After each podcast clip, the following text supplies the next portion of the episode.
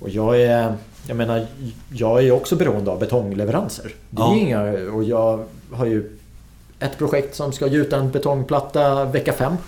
Så, så jag vill ha betong. Men jag tycker det är jättekonstigt hela hanteringen. Ja, det är det. Alltså det, alltså det är så jävla dåligt allting.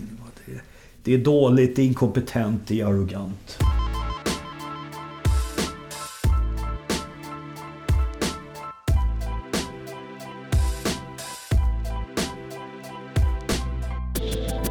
Det är väl knappast någon lyssnare av den här podden som har missat all rapportering under hösten kopplat till Cementas verksamhet på Gotland. Cementkrisen, eller grundvattenkrisen för er som föredrar det namnet, har under flera veckor varit på löpsedlar och med i nyhetssändningar. Men lika snabbt som rapporteringen gick från 0 till 100 har den gått från 100 till 0. Men varför? Är kärnfrågan verkligen löst? Min nästa gäst är journalist och nyhetskolumnist på Aftonbladet. Jag har under flera år läst hans texter och när han under hösten skrev om några av de mest aktuella frågorna i samhällsbyggnadsbranschen fick jag äntligen tillfälle att bjuda in honom till ett avsnitt av podden. Förutom cementkrisen har vi även arbetslivskriminalitet på agendan. Ja, ni hör ju, ett riktigt kanonavsnitt. Låt mig presentera Oshin Cantwell.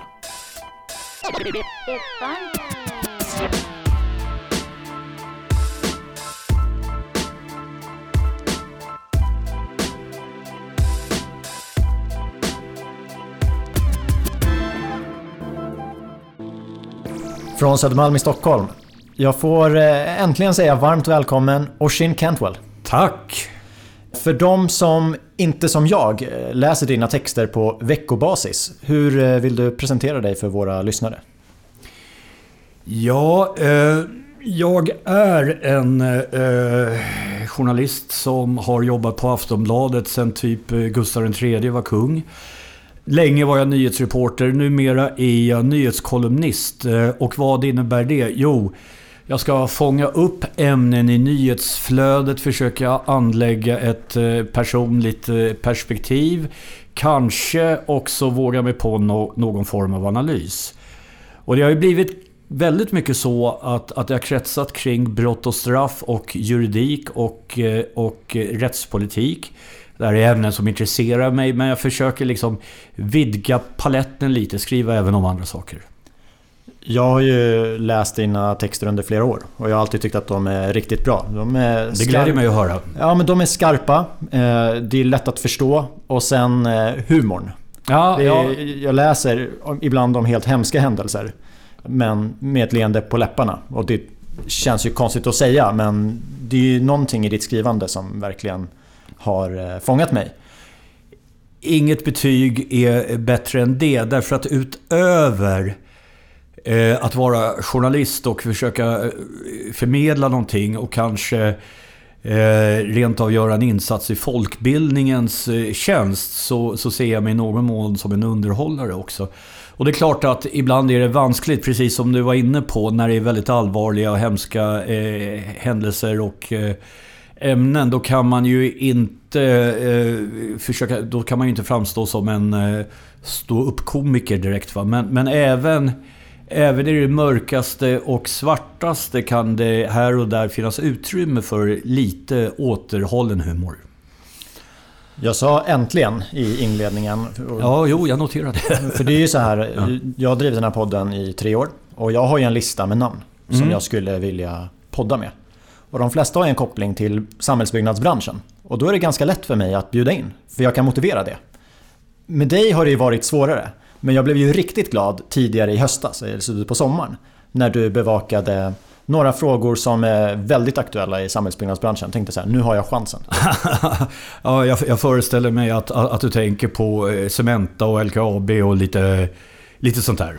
Precis, och så här arbetslivskriminaliteten också Ja, som ja det, finns det, där. visst, visst, det är det jag också skrivit om. Visst, jag menar, det är för, för mig är det en ära att, att, att eh, vara här. Men det är väl lika bra att jag påpekar för dina lyssnare, som jag förstår är en eh, ganska kvalificerad population, att jag är sannerligen ingen expert på de här ämnena. Och de som lyssnar kan säkerligen eh, väldigt mycket mer än vad jag gör. Så jag kan redan nu passa på att be om ursäkt om det flyger grodor ur min mun och okunnigheter och diverse dumheter. Men om vi tar, du är sannoliken ingen expert, men du har ju bevakat frågor som har koppling till samhällsbyggnadssektorn. Ja. Vad är din bild av samhällsbyggnadssektorn? Baserat på det du skriver om, vad, vad tror du det finns för utmaningar? Ja, alltså, Egentligen är det, tror jag, inte särskilt bra att basera en bild av vare sig den här sektorn eller någon annan sektor på det jag skriver. Därför att jag ramlar in i bilden ofta när någonting är eländigt eller rent av brottsligt. Och eh, eh naturligtvis är det inte så att eh, samhällsbyggnadssektorn kryllar av gangsters, förbrytare, eh, eh allsköns ljusskygga element. Men med det sagt så så om, om vi håller oss till eh, kriminalitet så är ju exempelvis byggsektorn en av de eh, sektorer som bland annat Ekobrottsmyndigheten håller under intensiv bevakning. Just därför att det finns brottslighet kopplat till det. Vilka fler branscher har de under intensiv bevakning? Ja, alltså det, det byggsektorn, eh, krogsektorn är förstås en annan eh, eh näring. Eh, eh, där, eh, där det pågår en del ljusskyggheter, städning. Man har ju delar nu mera också av den offentliga verksamheten, alltså hela det här brukarsystemet med, med eh, hemtjänst och sådär som ju Eh, har blivit någon form av eh, bankomat för den organiserade eh, brottsligheten. Det är ju valfrihetsreformer som eh, eh, borgerliga partier har genomfört och eh, som socialdemokratiska regeringar administrerar utan att göra någonting åt. Det är ett, det är ett samhällselände och glädjande nog kan man fördela den politiska skuldbördan ganska jämnt mellan höger och vänster. Jag har ju varit i byggbranschen i tio år och under de tio åren, jag menar det har ju alltid funnits lite snack om att ja, men det finns svart arbetskraft i, inom byggsektorn. Och det har det säkert funnits, någon, någon liten del. Men på bara de här senaste tio åren så har ju flera byggföretag själva varnat för att mm. situationen mm. börjar bli ohållbar. Ja. Och de ber om hjälp. För Just de det. kan inte göra kontrollerna själva. Och vi har ju haft Pia Bergman från Skatteverket som, som gäst. Och hon har ju vittnat om, om samma sak. Mm. Att det är Myndighetssverige idag, det, man får inte prata med varandra, det är svårt att få ut uppgifter. Det är ändå rättsfrågor, alltså som du oh, har bevakat. Har, har, har det förändrats? Är det svårare för myndigheter att samverka idag eller har det bara kommit fram upp till ytan? Ja, alltså, jag tror att eh, det har skett ett antal saker. Eh, i grund och botten har den organiserade brottsligheten flyttat fram sina positioner och blivit större och mer vittförgrenad och också professionaliserats. Eh, och de trådarna löper ju numera in i alla möjliga sektorer. Va? Jag, jag, jag, jag nämnde eh, staten som bankomat alldeles nyss med eh, eh brukarsystemet, hemtjänst och sådär. Byggsektorn, som väl för all del alltid har dragit till sig en del ljusskygga figurer är ytterligare en, en, en sektor där man kan eh, tvätta pengar, där man kan eh, eh, ägna sig åt olagligheter. Så, det har nog tveklöst blivit värre. Lagstiftningen lagen har ju inte förändrats i någon större utsträckning. Förändringar är på gång och förändringar behövs. Därför att... Jag menar, det, det, finns ju anledning till att det finns eh, vissa sekretesshinder och brandväggar alla myndigheter ska inte ha tillgång till all information om oss. Jag menar, den sammanlagda informationen eh, som finns, om man slår samman alla myndighetsregister, det kan vara allt från en abort som har gjorts till ens barn som har problem i skolan, till, till eh, man har anmält eh, eh ålderdomshemmet därför att ens gamla mamma inte har blivit eh, eh, eh korrekt omvårdnad. Det kan vara egna psykiska problem eller egna fängelsedomar. Alltså, Sammantaget så finns det väldigt mycket information om oss. Och att helt riva de här eh, brandväggarna, murarna som finns. Det skapar förutsättningar för ett eh, mardrömssamhälle som jag egentligen inte tror att någon vill ha. Men med det sagt eh, så måste lagen moderniseras, förändras. Det måste bli enklare för myndigheter att samarbeta. Vissa förbättringar har gjorts. Eh, myndigheter samarbetar ju numera sen kanske 15 år på ett annat sätt i, insatserna mot den organiserade brottsligheten. Men mer behöver göras och lagöversyn pågår. För mig som inte har samma detaljkunskap som du kring eh, men, politiken och, och, lagarna. Så jag kan ju uppleva ibland att man, man skyller på varandra och så eh, händer ingenting. Och jag var ju på en, en, debatt för två år sedan. Då pratade man hur, hur kan vi få bättre koll på byggarbetsplatser? Och då fanns det ju några konkreta förslag. Personalliggaren, ett ID06-system, mm. man ska kunna mm. kolla mot Skatteverket, eh, Arbetsmiljöverket och liknande. Men då var ju ett argument till att inte införa det var ju för att då kommer ju samma krav behöva gälla på en bondgård.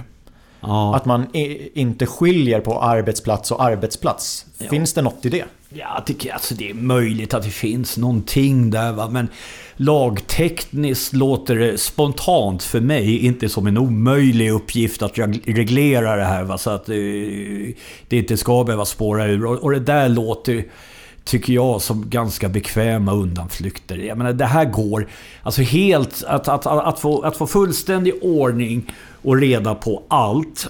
Att utrota eh, kriminalitet, eh, arbetslivskriminalitet, all, eh, vilken kriminalitet som helst, det är en utopi. Det, det, nollvisioner kan vi glömma. Det, så kommer Jag menar...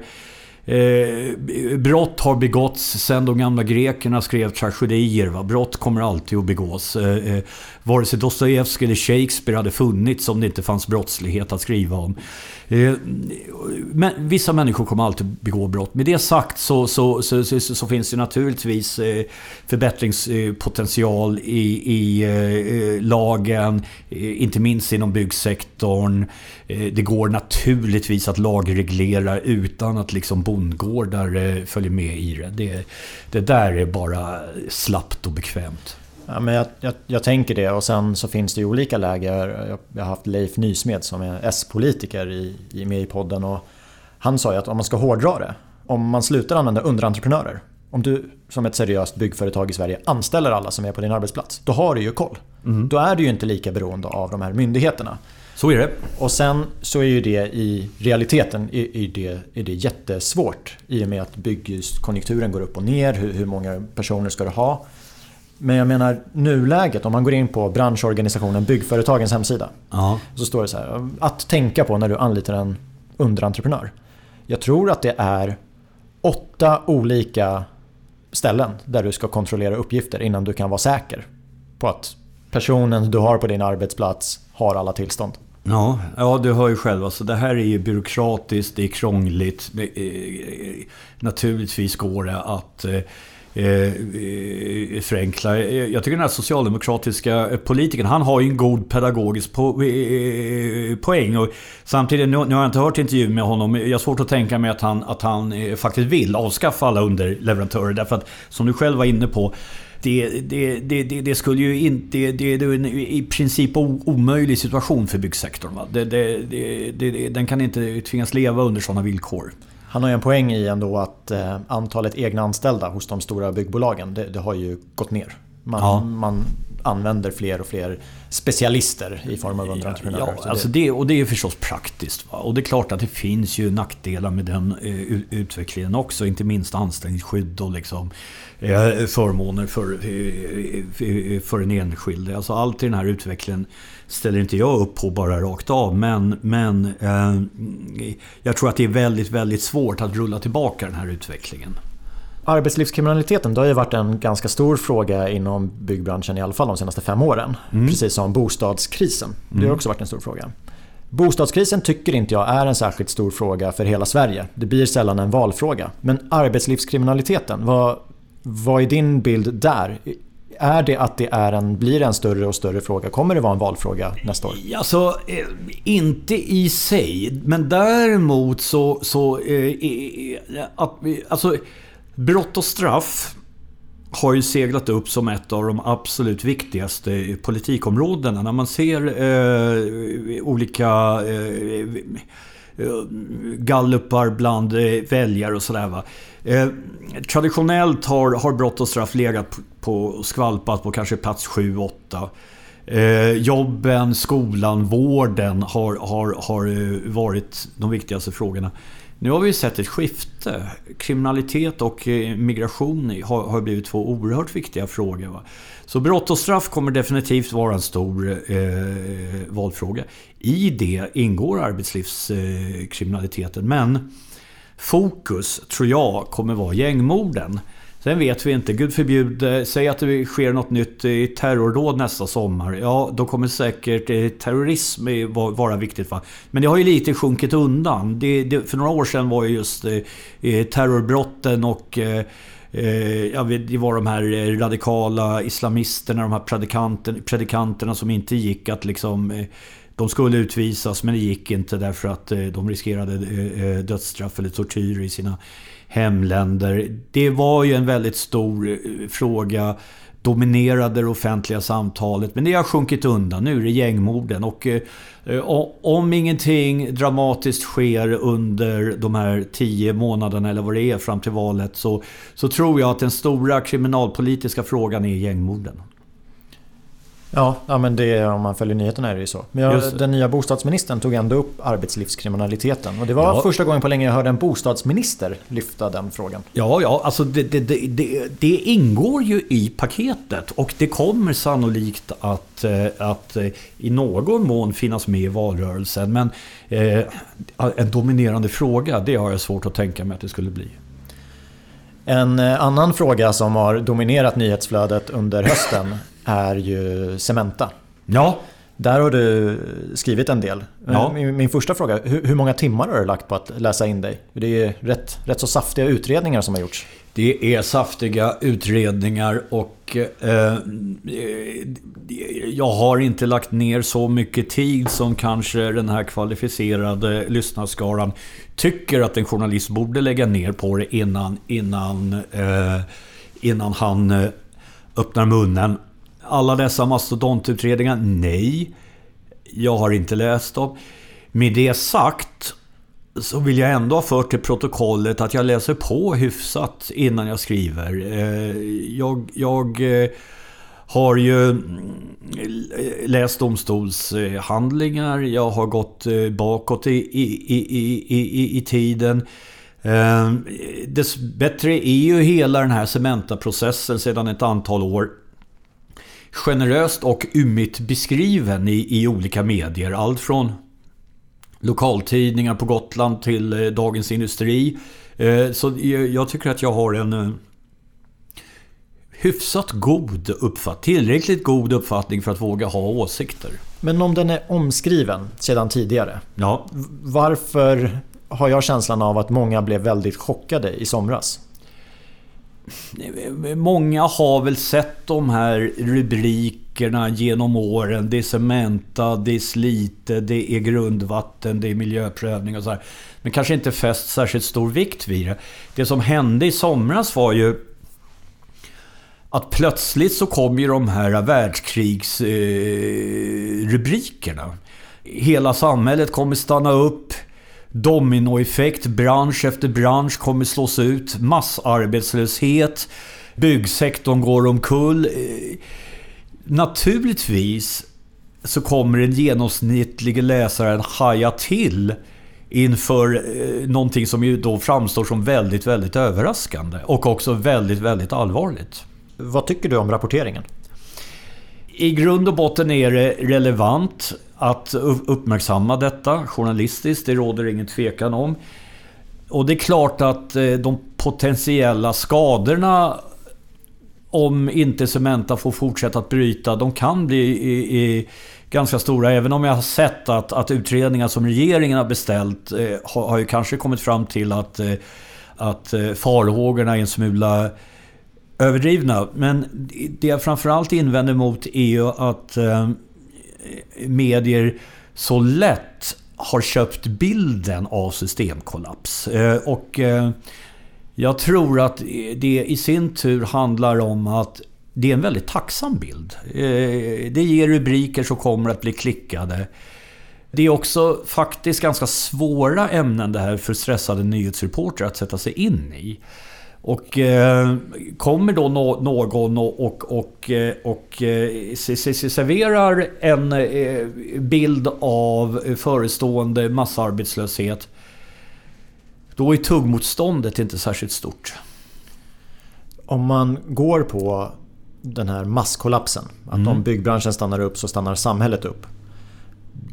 då känns ju det som att det är ett frikort som kan användas vid fler tillfällen. Absolut, absolut. Byggsektorn, vi ska inte underskatta den men inte heller överskatta den. Det finns andra sektorer som är lika samhällsviktiga, kanske samhällsviktigare. Va? Det, det, det där kortet skulle kunna gå och, och, och, och spela ut eh, då och då. Och där journalistiken tycker jag sviker när man köper Cementas eh, beskrivning rakt av. Det är ju att det här är också en tacksam eh, bild för regeringen. Som sen kan snabbstifta sin Cementalag och eh, eh strunta i vad Lagrådet... Lagrådet är då den myndighet som ska granska lagförslag innan de träder i kraft. Lagrådet slår larm om att det här bryter mot grundlagen. Eh, regeringen kan vifta bort det va? och, och eh, eh, göra det väldigt enkelt eftersom, eftersom eh, pressen har köpt systemkollapsberättelsen. Du har ju i dina texter skrivit eh, att eh, idag ljög politikerna i riksdagen. Och när Sverige blev till Ungern Ja, är, det, är det din bild av händelseförloppet? Ja, jo, eh, det, det där låter ju hårt och hårdvinklat men... Jag tycker att det är den bästa beskrivningen jag ja, läst. Ja, tack ska du ha. Eh, för, för jag, jag hade ju inte skrivit så om det inte var sant. Alltså det, det är inte bara så att, att, att, att, att jag upplever det som sant. Utan det är sant. De stod ju där i riksdagen och ljög, några av de här politikerna. När, när de då för, på fullaste allvar försöker hävda att den här cementalagen det är, alltså grundlagen vi får inte stifta lagar som liksom gynnar en part eller en person. Utan de ska vara generella och allmängiltiga.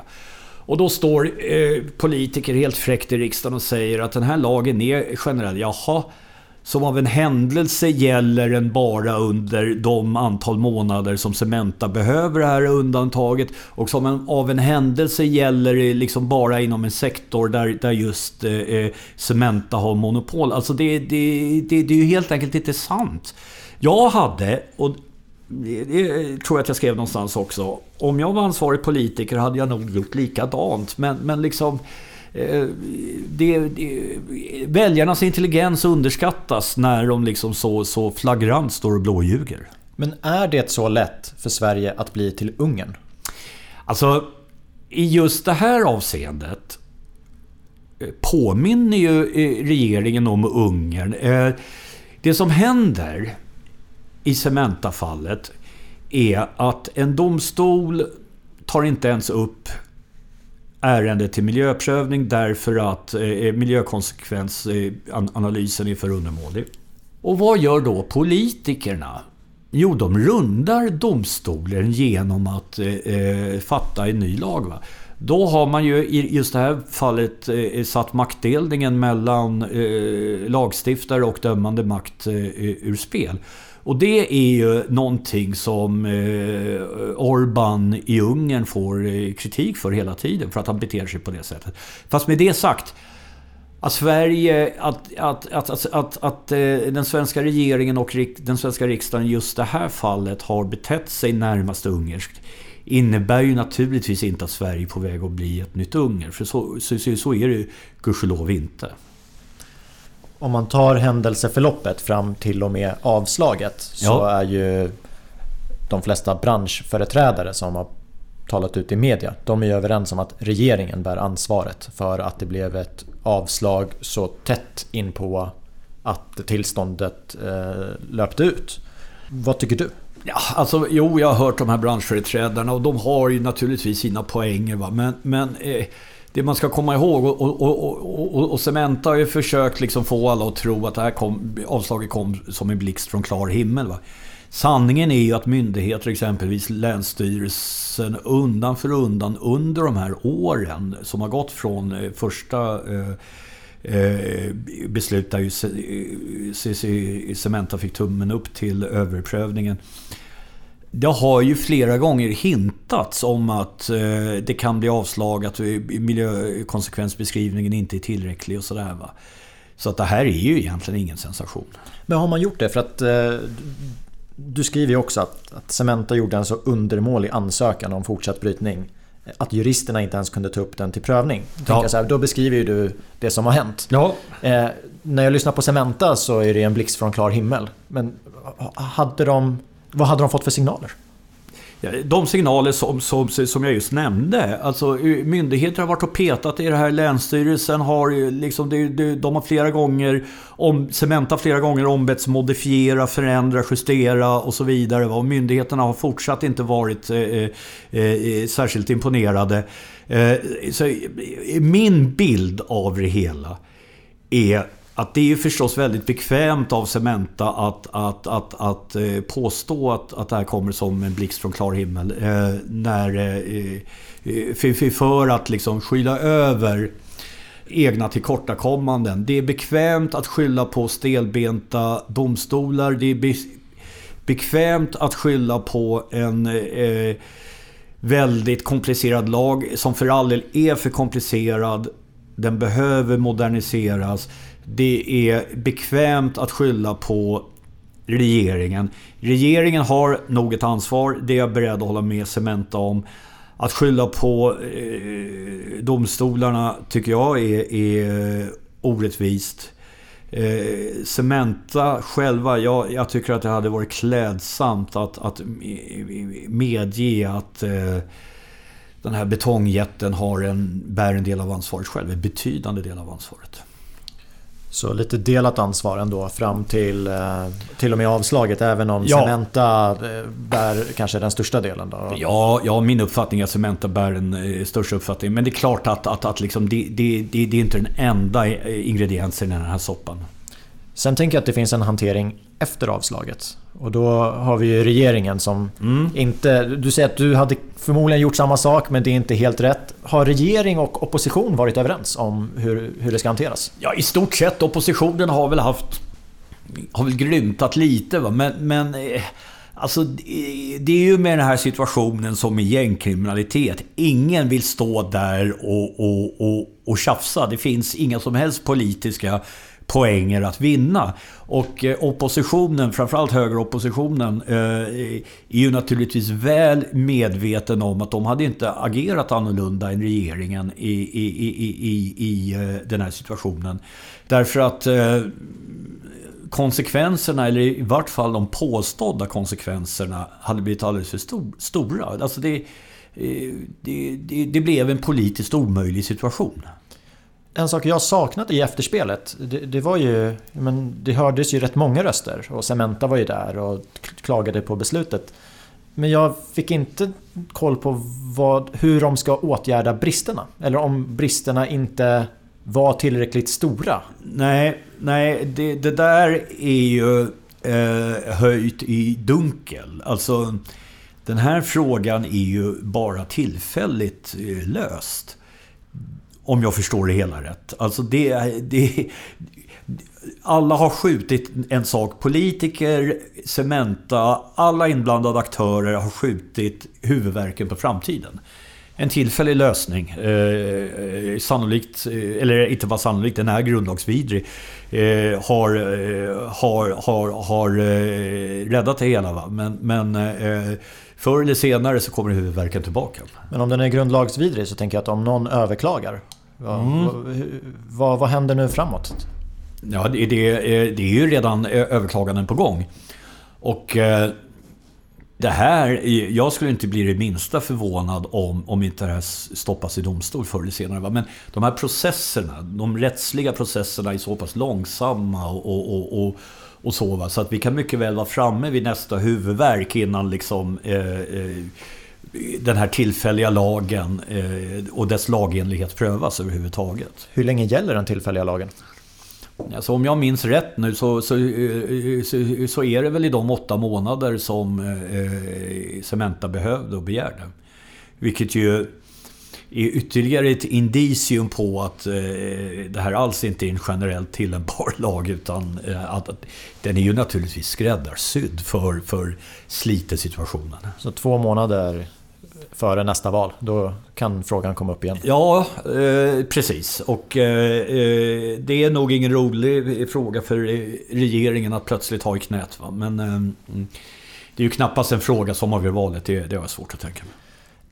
Att det bedrivs verksamhet som riskerar att påverka grundvattnet. Det tänker ja. jag, det är en rätt allvarlig fråga. Det, det, det håller jag med om. Ja, Men jag tycker inte att det har diskuterats så mycket. Nej. Eh, Är det för att det är Gotland? Hade det varit annorlunda om det var Slussens vatten? Ja, det, det där är en intressant tankegång. Nu, nu, nu är ju för all del liksom Gotland och form av Stockholm sommarparadis. Eh, eh så så eh, jag, eh, jag tror att det hade varit liksom så här enklare att svara ja, det handlar om att det inte är, är Slussenvatten om det var vatten i låt oss säga Norrbotten. Nu är det lite mer komplicerat än så. Eh, alltså, jag tror att det här handlar om, för det första i Sverige. Alltså jag tror att man måste, alltså det ingår liksom... Jag tror att vi måste teckna en större bild. Trots att, att, att klimatfrågan är, är, är vår stora ödesfråga. Så är, är Miljöpartiet liksom på vippen att ramla i riksdagen. De klarar inte av att, att, att, att liksom slå mynt av det här. Vi lever i stort sett i en väldigt auktoritär och repressiv eh, tid där eh, politiker pekar med hela handen och befolkningen tuggar lydigt i sig eh, allt detta i den heliga kampen mot kriminalitet och så här. Och där någonstans tror jag också att man kan få in den här berättelsen, nämligen så här, ja, ja, vi kan ju inte låta eh, samhället gå under, vi kan ju inte eh, eh acceptera eh, Eh, massarbetslöshet. Lite grundvatten här eller där är nog inte hela världen. Jag tror att det, det, det är där någonstans vi hittar svaret. Mer än i att eh, om det var Slussens vatten eh, och istället för Gotlands vatten. Att, att, att det skulle vara ett jäkla liv då. Utan jag tror att det här hade gått att trumfa igenom även med Slussenvatten. En eh, intressant eh, fråga som jag funderar en del kring det är ju om vad hade man kunnat göra annorlunda? Ja, vad hade man kunnat göra? Du har ju pratat om att lagstiftningen kanske borde ses över och vi ska Ja, det- komma in på den för jag antar att du pratar om miljöbalken. Jag pratar om miljöbalken. Ja, där, där, alltså miljöbalken där... mi- Miljöbalk... Alltså det är ofta med lagar eh, på följande vis. Det är eh, komplicerade processer. Att hasta fram lagar, det har ju visat sig i efterhand eh, ofta vara dumt därför att eh, eh, lagarna blir meningslösa, i värsta fall direkt kontraproduktiva. Det måste få ta sin tid. Miljöbalken borde ha gjorts, den översynen borde ha inletts för länge sedan. Va? Det, där har vi en sak. Det hade väl kanske inte varit klar, eh, moderniserad eh, till just det här avgörandet. Va? Men, men eh, det, det, det, det borde vara en process som sedan länge är igång. Ett mindre arrogant Cementa kanske, eh, som tog signaler från Länsstyrelse och andra aktörer på större allvar. Det är de spontana svar eh, eh, jag kan ge. När man läser på Twitter och det finns ju högt och lågt där. Men Ja. jag tror att i var tredje argument i alla fall så får ju Miljöpartiet, de, de får sig en känga att det är deras fel. Hur stor påverkan har regeringspartierna på just den här domen? Alltså, de har ju ingen påverkan på domen alls. Däremot så eh, e, e, är, det ju så att eh, eh, det är ju politiker som stiftar våra lagar. Riksdagen stiftar lagarna. Och så naturligtvis har, har lagstiftaren ett ansvar för en föråldrad och väldigt krång, onödigt krånglig balk. Men Jag tänker Miljöpartiet, vad har de? 5-6% av rösterna. Det är ju ingen Ja. som säger att det är Kristdemokraternas fel. Nej, Som... Men det där, det där är liksom bara slapp eh, Twitter-retorik från högersidan. Det är bekvämt att skylla på Miljöpartiet, men precis som du säger, 5-6% av rösterna, ja, kan du lika gärna ge Ebba Busch skulden. Ja, hon har, hon har fått skuld för lite annat under Ja, ja, ja precis. Vi ska, låta, vi ska lämna den stackaren i fred. Hon, hon har varit upptagen med eh, andra delar av, av, eh, av eh, lagen. Miljöbalken borde ses över. Ja. Ett mindre arrogant Cementa.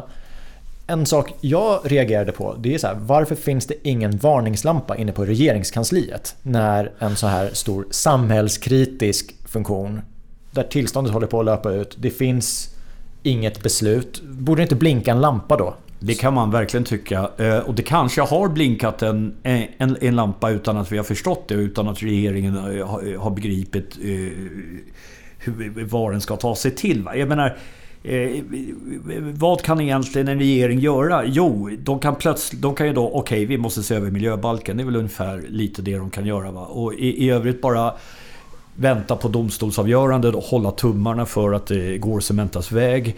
Vilket eh, inte har gjort. Jag vet inte vilka kontakter som, som har förevarit mellan Cementa och, och, eh, och eh, regeringen. Men eh, Normalt brukar näringslivet vara ganska bra på att höra av sig till departementen och, och, och, och flagga för kommande eh, potentiella katastrofsituationer.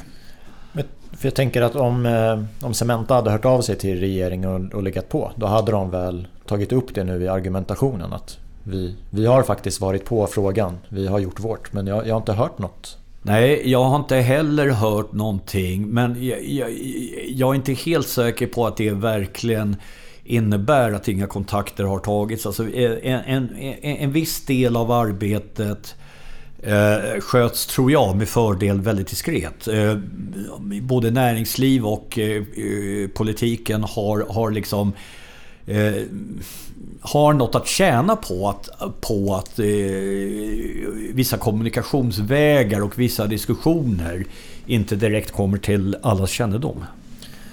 Cementa-krisen hann ju knappt eh, ta slut innan det var dags för nästa. Jag tänker på LKAB. Ja, jag förstår att du tänker på LKAB. Och du har ju skrivit om den också. Vad, vad är det som har hänt där?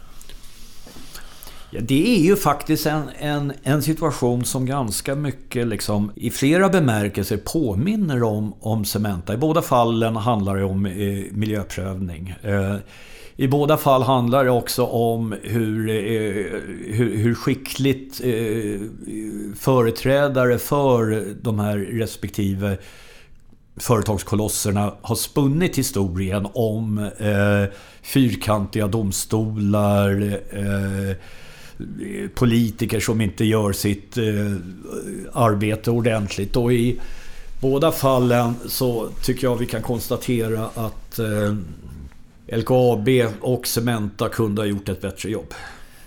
Där drog man ju också det här samhällskritiska kortet. Ja, jo men det, det där är ju... Det där är ju eh, det finns ju några kort som numera är mer eller mindre liksom perfekta och ofelbara. Alltså, varje gång eh, politikerna vill urholka rättssäkerheten lite mer och införa lite mer spaning Eh, numera ska det inte ens behövas konkreta brottsmisstankar för att man ska kunna spana på människor. Ja, då, då drar man kortet om, om eh, barnporr och terrorism. Och då blir det svårt att argumentera emot. Va? Därför att den, vem vill framstå som en försvarare av, av terrordåd eller barnporr? Det vill ju ingen rimlig människa. Va? Eh, det, det, är en fräck retorik men den funkar. Va? Och det, det är någonting liknande vi ser här. Att eh, eh samhällskollapskortet är ju eh, eh, ett, ett, ett perfekt kort Eh, att, att, att, spela ut. Man riskerar väldigt lite. Man kommer inkassera sympatier, man kommer få medierna på sin sida. Allt från eh, Aftonbladet till Dagens Industris eh, ledarsida. Det, det är ett utmärkt kort, men det är också ett kort som lite skymmer i sikten. För då flyttar man ju fokus från egna tillkortakommanden till eh, någonting annat diffust. Den kommande samhällskollapsen. Jag har ju följt LKAB-rapporteringen också via dina texter och, och, några andra som, som skriver. Och jag blir ju lite förvånad när, när jag läser vad, vad det har brustit någonstans. Bland annat var det att man har inte hållit ett samråd med ja de som bor i området. Och det känns ju som att ett, ett, bolag som omsätter flera miljarder, som har sina jurister man missar inte att hålla ett samråd. Eh, det är skitdåligt alltså. De har ju till och med blivit uppmanade att hålla det här samrådet. Va? Och så försvarar de sig med att de har satt in någon annons eh, eh och, och ja, vad det nu var, ytterligare någonting. Va? Men det, eh, eh, stipulerar nu lagen att det ska eh, ske samråd. Jag menar ordna då detta samråd. Va? Jag menar här har vi ju villaägare som har installerat sådana här bergvattenpumpar eller vad det heter. Och, och, ja, men de kanske vill ha ett ord med i laget. De kanske vill veta vad det är som pågår. Det är fullständigt det är rimligt att de faktiskt eh, blir vidtalade. Men det jag menar är, jag driver ju själv projekt. Man missar inte att hålla ett samråd när det behöver hållas ett samråd. Jag sätter inte in en text i lokaltidningen. Nej. Så det, det känns ju jättekonstigt. Ja men det är bedrövligt. Ja, ja, ja. Och, och, jag menar LKAB har ju resurser som du eh, som konsult inte är i närheten av. Nej, Nej. nej, det hade varit mycket lättare om jag hade LKAB-pengar. Ja, exakt. Och en hel stab med liksom, eh, säkerligen välbetalda jurister som, som ska hålla ordning på de här frågorna. Vad händer där då? För där tänker jag att det var ju ett nytt tillstånd för att få fortsätta bryta malm. Men Ja. eh, vad, vad är läget? Eh, jag är inte helt uppdaterad på eh, hur det ser ut just nu. Men eh, det, när det kommer till järnmalm och till eh, politik, inte minst om det är en socialdemokratisk regering. Alltså jag skulle bli väldigt förvånad om, om, om, om det inte någonstans finns en lösning även för LKAB. Eh, att, att, att, att, att, att liksom gruvverksamheten plötsligt skulle avstanna eller något sånt där. Det, det, det, det ser jag helt enkelt inte komma. Det finns en, det finns en kreativ lösning här någonstans som, som, som i slutändan glädjer alla. Ja, vi har den här kreativa lösningen för, för nu. Men du var inne på att miljöbalken behöver ses över. Och så nämnde Ja. du också att ja, men det kanske inte hinner bli klart fram till när Cementas provisoriska tillstånd löper Du, det ut. kommer definitivt inte bli klart. Men hur lång tid tar det med Oj, oj, oj, oj, oj, oj. Det tar alltså... Det där, det ska göras ordentligt. Det är komplicerad lagstiftning. Det ska tillsättas en utredare. Eh, utredaren behöver kanske ett och ett halvt eh, år på sig, skulle jag bara spontant tippa.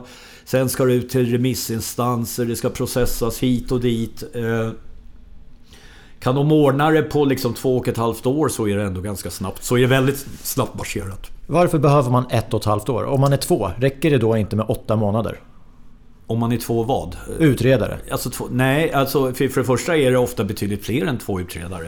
Eh, det, ja, det, det, det är ju en utredare som sen... Eh, Eh, alltså en sån här SOU, alltså en statlig offentlig utredning, eh, är ju en egen myndighet. Va? Så det är en utredare som sen samlar ihop expertkompetens inom olika områden. Och så sitter de och processar och maler. Ofta gör man kanske internationell utblick och så liksom för och nackdelar. Problemet med juridik, eller problemet med att stifta lagar, är att man i möjligaste mån måste liksom ta hänsyn till oförutsägbara händelser, konstigheter, det ska finnas en logik i lagen. Den ska liksom eh, eh, vara kompatibel med andra balkar. Alltså det, det, det är ett jätteprojekt. Och eh, det är klart att man kan frestas och liksom förenkla det väldigt mycket och, och, och sådär. Men det blir ju inte heller bra. Alltså, eh, miljö är ingen oviktig fråga, framförallt inte i vår tid. Alltså, som, som jag sa till klimat, eh, och miljö ingår i klimatfrågan och det är en ödesfråga. Va? Det, det, det måste å ena sidan ställas krav på, på eh, företag som ägnar sig åt potentiellt miljöfarlig verksamhet. Och å andra sidan finnas en smidighet i lagen. Va? Och det, snyter, det är inte så att två utredare på åtta månader snyter ur sig det här. Va? Det, det blir bara pannkaka av det. Det blir dålig lag. Det blir liksom konstiga eh, domar som överklagas in i oändligheten. Kanske rent av blir så att lagen underkänns. Ett, ett bra, ett, ska, jag ska dra ett väldigt bra exempel. Det handlar inte om miljöbalk överhuvudtaget. Va? Men politiker har nu, och det, det har blivit en sån såpopera så att det inte liknar någonting. Försökt skärpa straffet för mord. I, i, de har ägnat 15 år åt det här. Va? Och, och, och lagskärpningar har skett i, i olika omgångar. Eh, livstid ska bli normalstraffet för mord. Va? Och det har gjorts en gång under Beatrice Asks tid var det. Så gjordes det så undermåligt så att det till och med blev svårare att döma eh, till livstidsfängelse för mord. Va? Och en sån här jämförelse tror jag att man ska vara försiktig med att flytta över till miljöbalken. Men, men det är ändå en bra, en bra pedagogisk berättelse om hur, hur tokigt det kan bli när man forcerar lagstiftningsarbete. Produktion av, av, av paragrafer måste göras med, eh, med en viss mått av tröghet, försiktighet och långsamhet för att bli bra. Och det har vi såklart respekt för. Att det ska bli rätt. Eh, Ja, det vore bra om vi hade det. Ja. eh, Okej, utredning. Man, man måste göra jobbet. Men sen så tänker jag att det viktiga är ju också att om de politiska partierna om de har samma vilja så att man kan få igenom förändringar. Ja. Hur, hur är det? Är vi överens om vilka delar i miljöbalken som behöver ses över? Alltså, ja, där finns det ju ingen riktig liksom, så här 100% samsyn. Va? Men det här är sådana här frågor där de traditionella eh, betong och batongpartierna vilket kanske är ett mer ärvördigt sätt att beskriva de två statsbärande partierna, nämligen Socialdemokraterna och Moderaterna. De brukar kunna komma hyfsat överens i sådana här frågor och är bara de två överens så, så brukar det gå av, av farten. Va? Så jag ser in, in, in, inga alltför stora politiska hinder. Det är klart att Miljöpartiet och Vänsterpartiet å ena sidan kommer grymta en del. Eh, man kan tänka sig i den andra ändan att Sverigedemokraterna som väl inte har i princip någon klimatpolitik överhuvudtaget eh, eh vill gå ännu längre och sådär och säga tuta och kör till allt möjligt. Men jag, jag, jag, jag, svårt, jag tror inte att det blir några större parlamentariska konvulsioner över det här. Känner att vi fått, jag har fått det förklarat nu kring de här frågorna. Alltid kul att sitta och prata med dig. Eller alltid kul, det är första gången vi sitter och pratar. Ja, jag tycker det har varit jätteroligt. Jag tycker du har ställt eh, bra frågor. Jag tycker det har varit ett, ett, ett bra samtal. Ja, och så tänker jag som sista fråga. Åh nej, vad kommer nu? Ja, men det är ändå ett valår nästa ja. år. Och vi har varit inne på arbetslivskriminaliteten, vi har varit ja. inne på miljöbalken. Vilken fråga tror du kommer vara störst, eller få störst medialt utrymme av frågorna kopplade till samhällsbyggnadsbranschen under, under nästa år? Ja, alltså vill du räkna in den offentliga sektorn och det här som jag tidigare nämnde lite om eh, eh, brukarsystemet och allt det där i samhällsbyggarsektorn eller, eller ligger det utanför ditt område? Jag tänker att det är utanför. Eh, Okej, okay, ja men då så. Eh, jag tror att utnyttjande av billig arbetskraft och, och eh, eh, eh, ekonomisk brottslighet kopplad till byggsektorn kanske av de frågor som, som, som rör ditt ämne eh, kommer att vara de största. Just därför att det är ju en del av den organiserade brottsligheten idag som ju är mycket mer raffinerad än vad den var tidigare. Det är inte så enkelt numera att man skjuter ihjäl varandra och, och säljer knark. Va? Utan man vill i möjligaste mån in i respektabla eh, branscher. Så där någonstans tror jag att vi landar. Eh, byggsektorn. Det ska bli kul att läsa. Tack för att du gästade podden. Tack för att jag fick komma.